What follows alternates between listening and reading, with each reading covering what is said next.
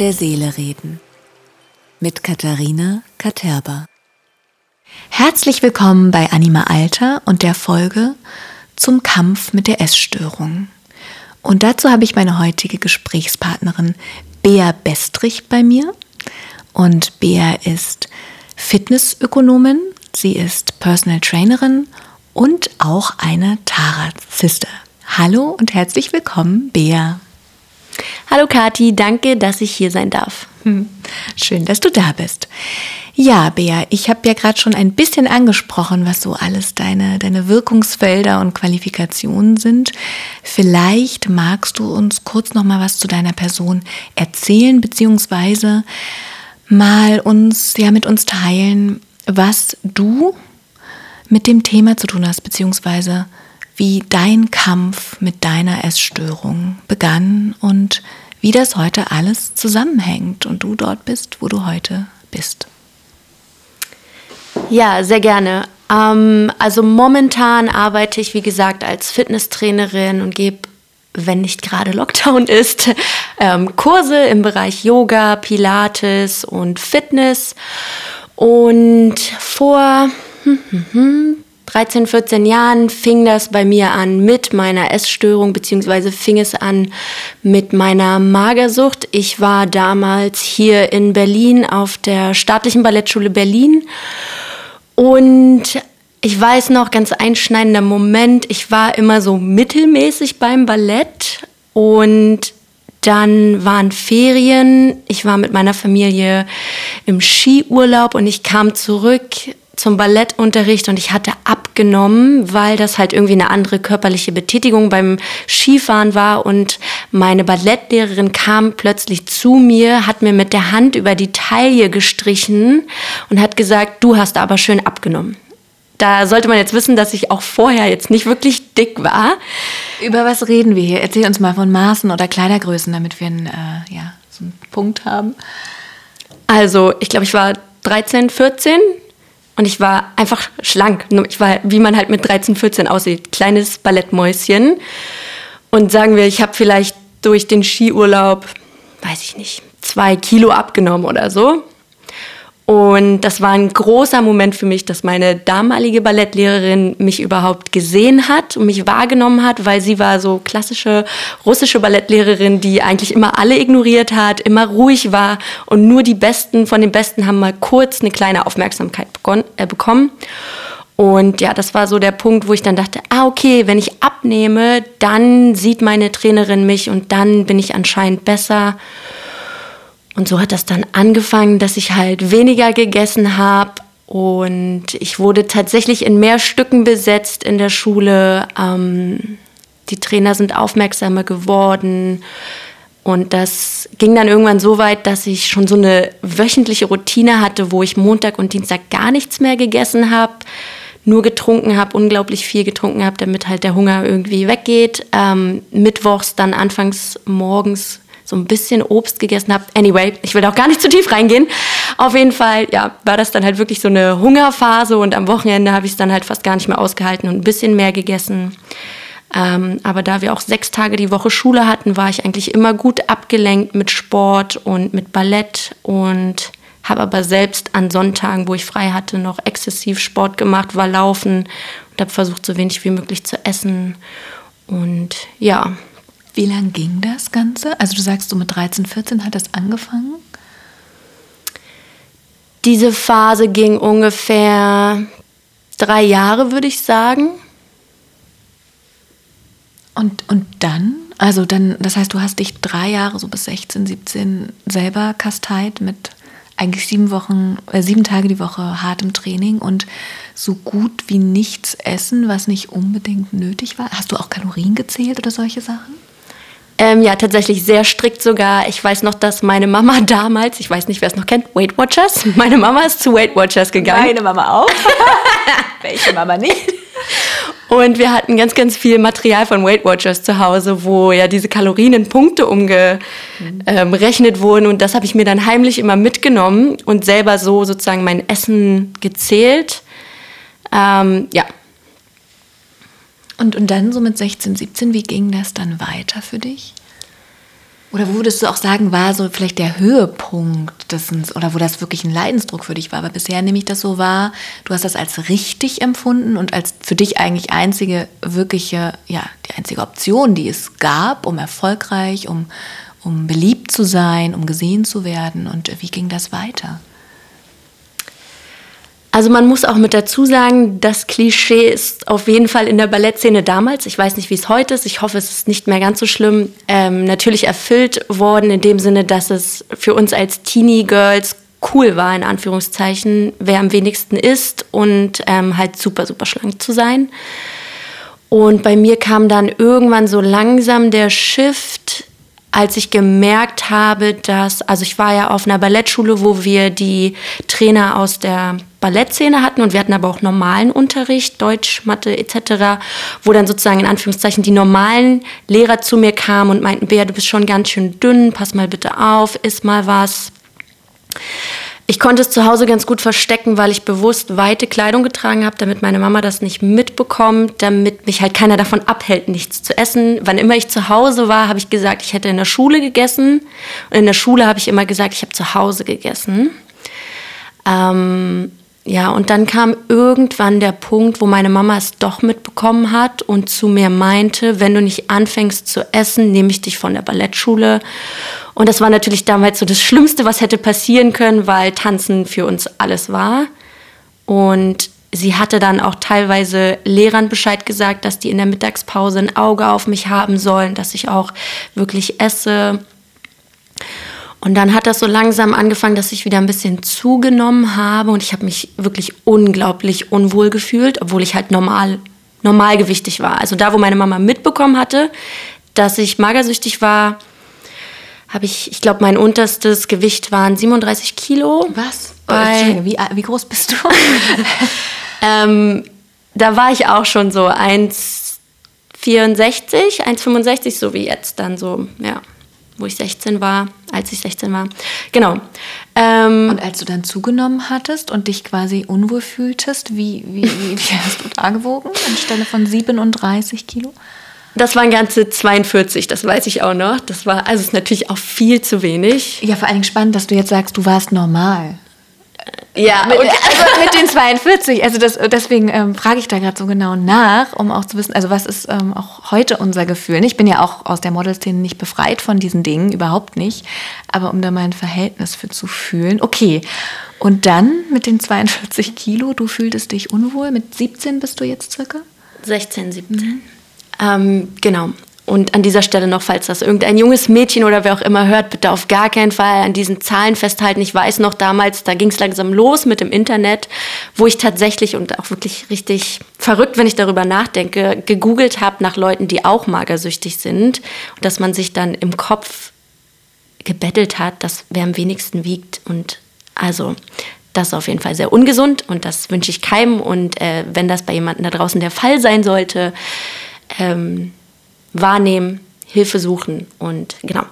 Ähm, dann das Zunehmen bis zu 42, 43 Kilo, wo ich mich so unglaublich unwohl gefühlt habe, hat dann dazu geführt, dass wann immer ich in der Ballettschule war und im, im, im Training war, ich mich halt so unwohl und so dick in Anführungszeichen gefühlt habe, dass ich dann irgendwann nicht mehr zur Schule gegangen bin und nicht mehr zum Training gegangen bin. Ich habe meiner Mama vorgespielt, ich habe mich morgens angezogen, dass ich zur Schule gehe und als ich wusste, dass sie weg ist zur Arbeit, bin ich wieder nach Hause gegangen. Ich habe mir Krankschreibungen von meiner Ärztin geholt, habe gesagt, ich habe Migräne, mir geht es nicht gut, wie auch immer, damit ich eben nicht in die Schule muss, nur aus dem Empfinden raus, dass ich dachte, ich wäre zu dick und ich fühle mich unwohl im Ballettunterricht. Ähm, Obwohl du gerade vorhin meintest, tanzen hat euch, hat dir alles bedeutet. Ja, richtig. Und dann hat dieser Loop angefangen, wo es, glaube ich, aus der Magersucht in mehr eine Essstörung ging, wo ich wieder mehr gegessen habe, aber dann auch so Tage hatte, wo ich so unglaublich viel gegessen habe, wo ich mir heutzutage denke, wie hat das in meinen kleinen Körper gepasst? Also unfassbar, richtige Fressattacken. Ähm, das hatte ich einfach wirklich dann nicht mehr unter Kontrolle. Und hast du dich auch übergeben? Also, ähm, von die, also bewusst absichtlich oder dass es nicht passiert? Ach, auch wenn man sich das heute überlegt, ja. Wir hatten damals in der Ballettschule unter meinen Mädels so ein paar Male, wo wir zusammen auf Toilette waren und tatsächlich versucht haben, gemeinsam uns zu übergeben. Also zum Glück hat das bei mir nie funktioniert, weswegen ich, glaube ich, auch nie in diese Bulimie-Schiene gerutscht bin, was auch gut ist, war, wie auch immer. Ähm, aber das war auf jeden Fall bei mir nicht der Fall ich hatte dann halt nur diese Phase, wo ich, glaube ich, ein halbes Jahr vorgegaukelt habe, in der Schule gewesen zu sein, aber ich war dann nicht da. Und dadurch, dass ich dann diese Fressattacken hatte, habe ich noch mehr zugenommen. Ich weiß noch dann, wo ging es auf der Waage Richtung 50 und das ging in meinem Kopf. Das war unerträglich, wirklich unerträglich. Ähm, und ich hatte dann dieser Moment, ich werde den wirklich nie vergessen. Ich hatte meine, Mam meine Mama ist zur Arbeit gefahren und ich bin wieder in mein Zimmer, weil ich ja nicht zur Schule gegangen bin. Ich habe die Tür zugemacht und ich saß auf meinem Bett, Tür geschlossen. 16 war ich, glaube ich, ungefähr. Und ich habe einfach nur da gesessen und angefangen zu weinen, weil alles so viel war. Und ich mir so dachte, das ist jetzt mein Leben. Das ist jetzt mein Leben, jeden Tag Essstörungen, 24-7 nur an Essen denken, Fressattacken, dann mal wieder nichts essen, nur unglücklich fühlen. Ich hatte gefühlt so eine richtige Bleiweste auf meinen Schultern und auf meinem Brustkorb. Und es war so ein, so ein tiefer Moment, obwohl ich ja noch so jung war, dass ich so meinte, ich, ich kann nicht mehr. Irgendwas muss sich ändern. Ich kann nicht mehr so, wenn ich, ich hatte noch diesen Moment, wo ich dachte, wenn ich mit 80 Mal im Sterben liege und auf mein Leben zurückgucke und mein ganzes Leben nur damit verbracht habe, an Essen zu denken, was ich nicht essen darf und ob ich auch wirklich dünn genug bin, dann will ich so, also das geht nicht.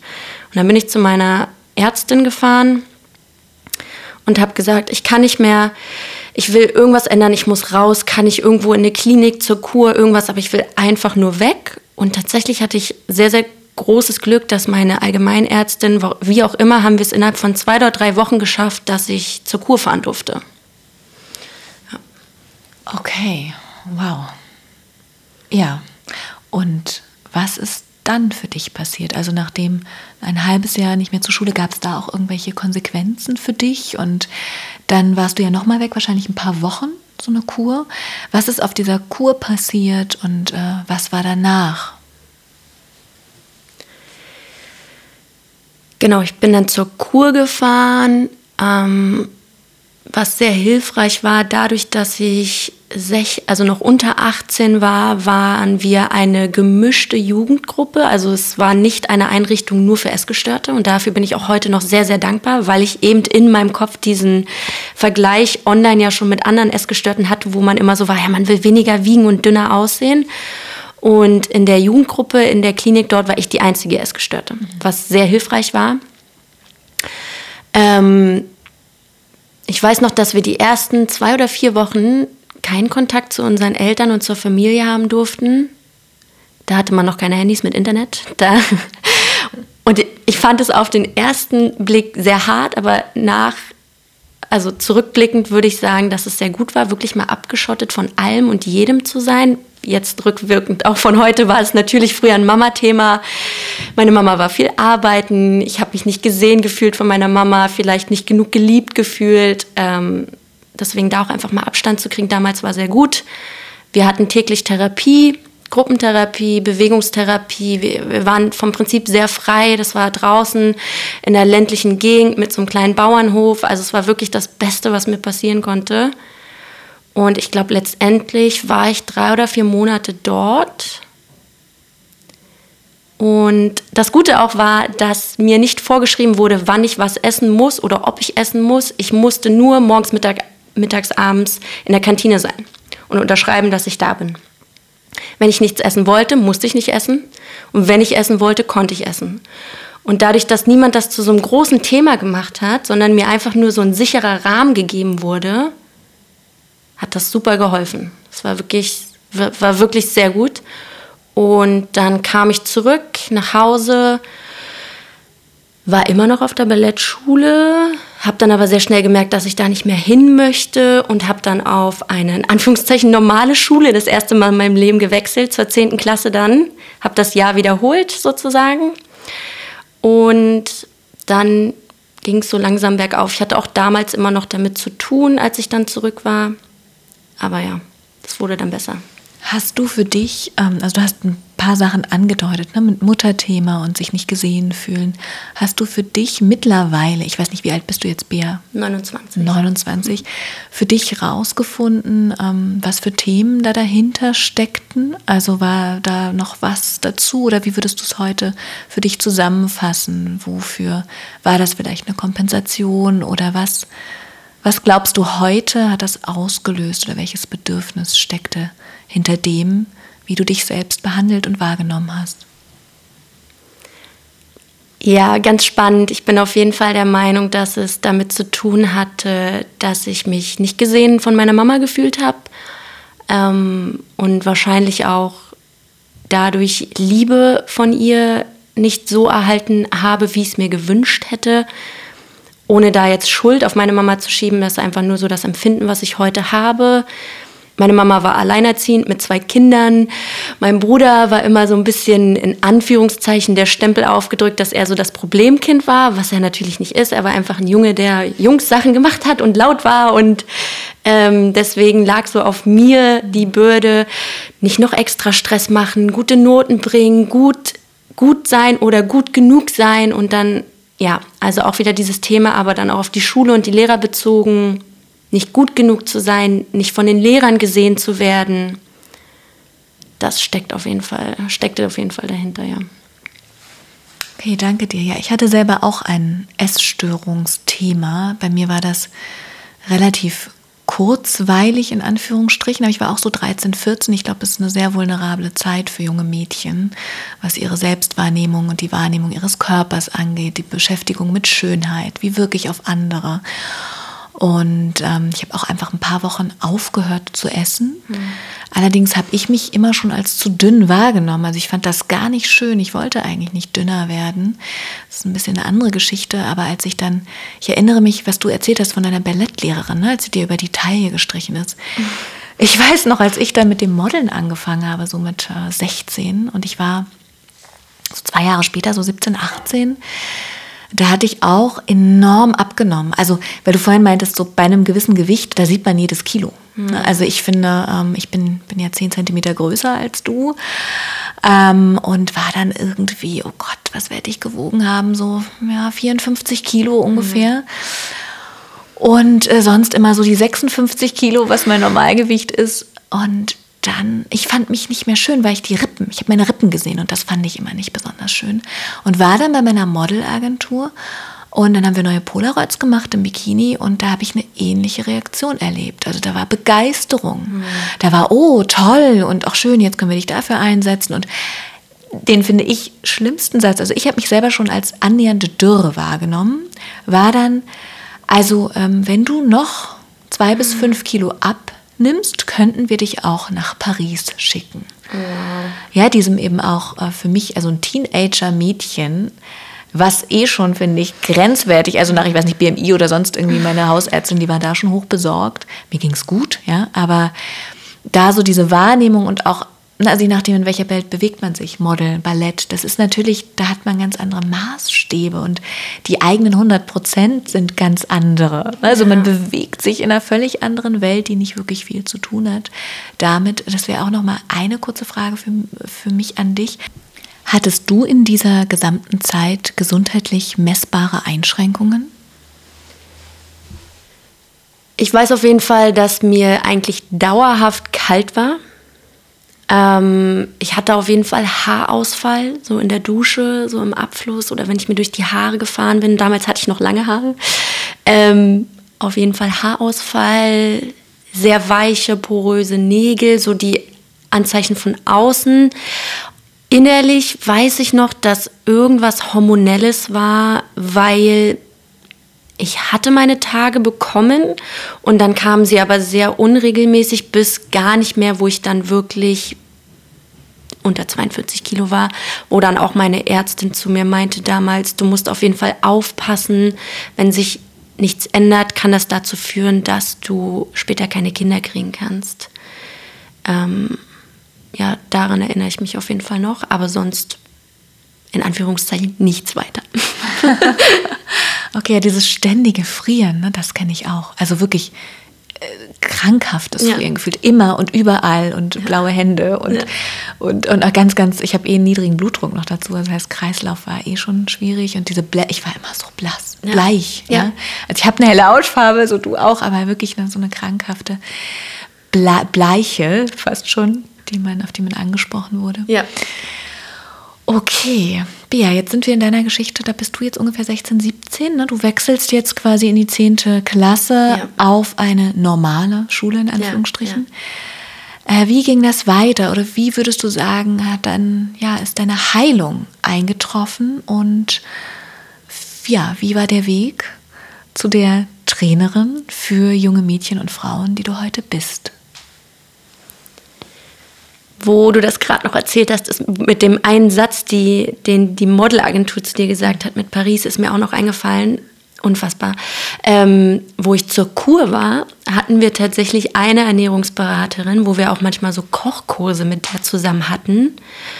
Und ich war genau einmal bei ihr und danach habe ich zu meinem Haupttherapeuten gesagt, dass ich nicht mehr zu ihr möchte, weil sie in der ersten Sitzung zu mir gesagt hat, wer einmal essgestört ist, ist immer essgestört. Und ich bin rausgegangen und ich war so, hä? Warum bin ich denn überhaupt hier? Also, und ich habe diesen Satz für mich einfach nicht wahrhaben wollen. Und ich weiß noch, dass ich dort damals in der Klinik zu mir gesagt habe, nein, diesen Satz nehme ich nicht an. Ich sehe das nicht so. Ich bin hier, um gesund zu werden und ich werde gesund. Und ich möchte diese Frau nicht weiter sehen, weil ich das nicht als Wahrheit empfinde. Ähm, und dazu muss ich sagen, ich habe oft mit Leuten die auch in der Ernährungstherapie waren, genau dasselbe gehört, dass Therapeuten das zu denen gesagt haben, wenn du einmal essgestört bist, bist du immer essgestört. Wie so ein trockener Alkoholiker, dass du dann so trockene essgestört bist. Wow. wow. Ja, wirklich wow. Ähm, wo ich auf jeden Fall sagen kann, nein, das ist nicht der Fall. Ähm, genau, und dann bin ich auf die normale Schule gegangen, war auch normalgewichtig, habe mich nicht ganz so wohl in meinem Körper gefühlt, das musste sich damals erstmal wieder so ein bisschen einpendeln. Ich habe ja dann auch von jetzt auf gleich ähm, keinen Leistungssport mehr gemacht, wo ich mich auch erstmal so ein bisschen einfinden musste, habe dann für mich normales Fitness entdeckt, ähm, war ganz normal laufen, aber alles ohne Leistungsdruck und habe gemerkt, dass mir das einfach super Spaß macht, dass mir das super gut tut.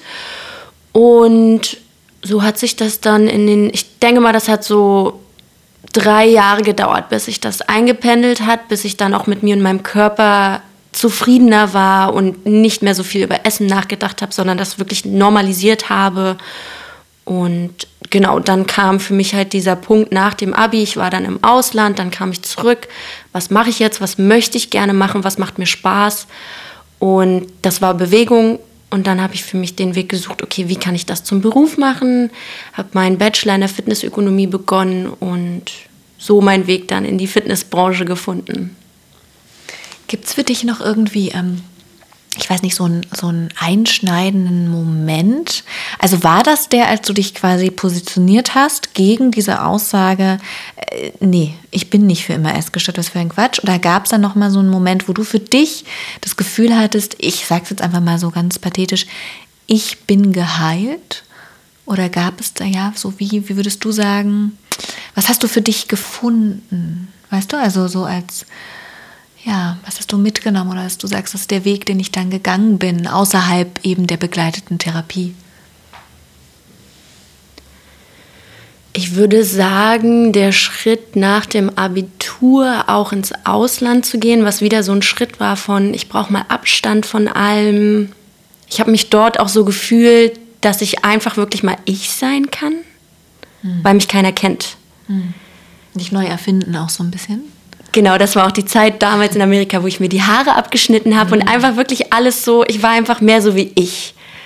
Und das war die Zeit, wo ich irgendwann gemerkt habe, ey cool, ich denke gar nicht mehr so viel übers Essen nach und ich habe ein normales Leben. Wir sind am Wochenende mit den Mädels feiern gegangen. Morgens, mittags, abends wurde halt was gegessen oder zwischendurch. Und ja, auf jeden Fall kam ich dann da zurück nach Deutschland und war ein bisschen mehr oder auf jeden Fall wesentlich mehr ich selbst und im Flow und mit den Gedanken nicht nur noch 24-7 beim Essen. Also vielleicht auch dieser, äh, dieser Shift, dieser Wandel von du bist mehr bei dir und nicht so viel bei anderen im Außen. Ne? Also du, du machst es jetzt dir recht, in Anführungsstrichen, ja. indem du du wirst und dich mit dir beschäftigst und nicht mehr für die anderen gut genug sein musst und dem genügen, diesen ja. Maßen, die dort angelegt werden. Okay, und jetzt zu deiner Arbeit heute, Bea. Deine Geschichte nimmst du ja auch oft als Inspiration und Motivation für junge Mädchen und Frauen, gerade im Zusammenhang auch mit den Tara Sisters.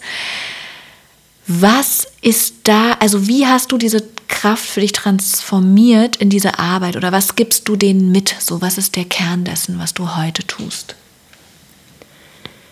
Genau, Tara Sisters, ein Projekt, was ich mit Tina zusammen gestartet habe, wo es dabei, äh, wo es darum geht, Mädchen, jungen Mädchen das beizubringen, was wir uns wahrscheinlich früher alle gewünscht hätten, was uns mal jemand beibringt oder wo jemand mit uns drüber spricht, sei es zu Hause oder in der Schule, eben wie ist mein Verhältnis zu Lebensmitteln, was ist denn überhaupt Selbstwert, wie kreiere ich meine Werte, alles, alles, was wir jetzt gerade so mit 20, Ende 20, Anfang 30, womit wir uns alle beschäftigen, Energien, Manifestation, Absichten, alles das, Körperarbeit, Embodiment, Breathwork und einfach Erfahrungen, die wir aus den Kämpfen, die wir geführt haben, selbst für uns gelernt haben, das zu teilen. Ich erinnere mich zum Beispiel auch an drei Schritte, die ich mir dann Anfang 20 selber beigebracht habe und zusammengeschustert habe, die ich heute noch benutze, wenn ich weniger gute Gedanken habe, dass ich mir sage, okay, kurz innehalten, achtsam sein. Schritt eins. Was denke ich und was fühle ich überhaupt? Damals war das der Schritt für mich, vor den Spiegel zu gehen, mich anzugucken in Unterwäsche. Schritt eins, okay, was fühle ich und was denke ich über meinen Körper? Schritt zwei, sind diese Gedanken wahr oder sind sie unwahr? Der Gedanke damals zum Beispiel war, dass mein Bauch zu dick ist. Und dann innerlich diese kleine Stimme, unser Higher Self, fragen, wahr oder unwahr. Und damals war dann der Fall, dass die Stimme gesagt hat, das ist unwahr, das stimmt nicht, dein Bauch ist nicht zu dick. Und Schritt drei ist dann für mich, wenn es wahr wäre, in Aktion treten, was kann ich tun, damit sich etwas verändert. Wäre jetzt der Fall gewesen, dass ich wirklich dick gewesen wäre und übergewichtig wäre, mein Higher Self gesagt hätte, ja, ein bisschen, dann wäre die Aktion gewesen, gesünder ernähren, bewegen. In dem Fall war es unwahr und dann habe ich für mich entsch äh, entschieden, sowas dann einfach loszulassen das weiterzugeben, kannst du dir vorstellen, was für ein Leben man führen würde, wenn man das mit 13, 14, 15 wenigstens schon mal gehört hätte. Man muss es noch nicht verstehen, aber man hat es wenigstens schon mal gehört und es würde dich irgendwie in der Seele triggern und du würdest dir dazu ein YouTube-Video angucken und alle Steine, die dir in den Weg gelegt werden in der Jugend oder wenn du aus der Schule rauskommst, kannst du irgendwie besser verarbeiten, überspringen oder umgehen, weil du die essentiellen Tools für deine Seele und dein mentales Empfinden irgendwo schon mal gehört hast oder praktiziert hast in irgendeinem Workshop. Und als ich so aus der Magersucht und aus der Erstörung raus bin, war für mich dieser Gedanke, ich hätte mir einfach irgendwie eine große Schwester gewünscht, die mir das alles schon mal beigebracht hätte oder einfach mich in den Arm genommen hätte und das ist die Idee dahinter, aus all dem, was wir jetzt als große Schwestern selbst erlebt und gelernt haben, weiterzugeben an die Mädels, damit, sie, damit sie es nicht ganz so schwer haben wie wir. Also auch einfach eine neue Normalität für junge Frauen schaffen? Definitiv. Okay. Vielen herzlichen Dank, Bea. Tschüss. Ciao.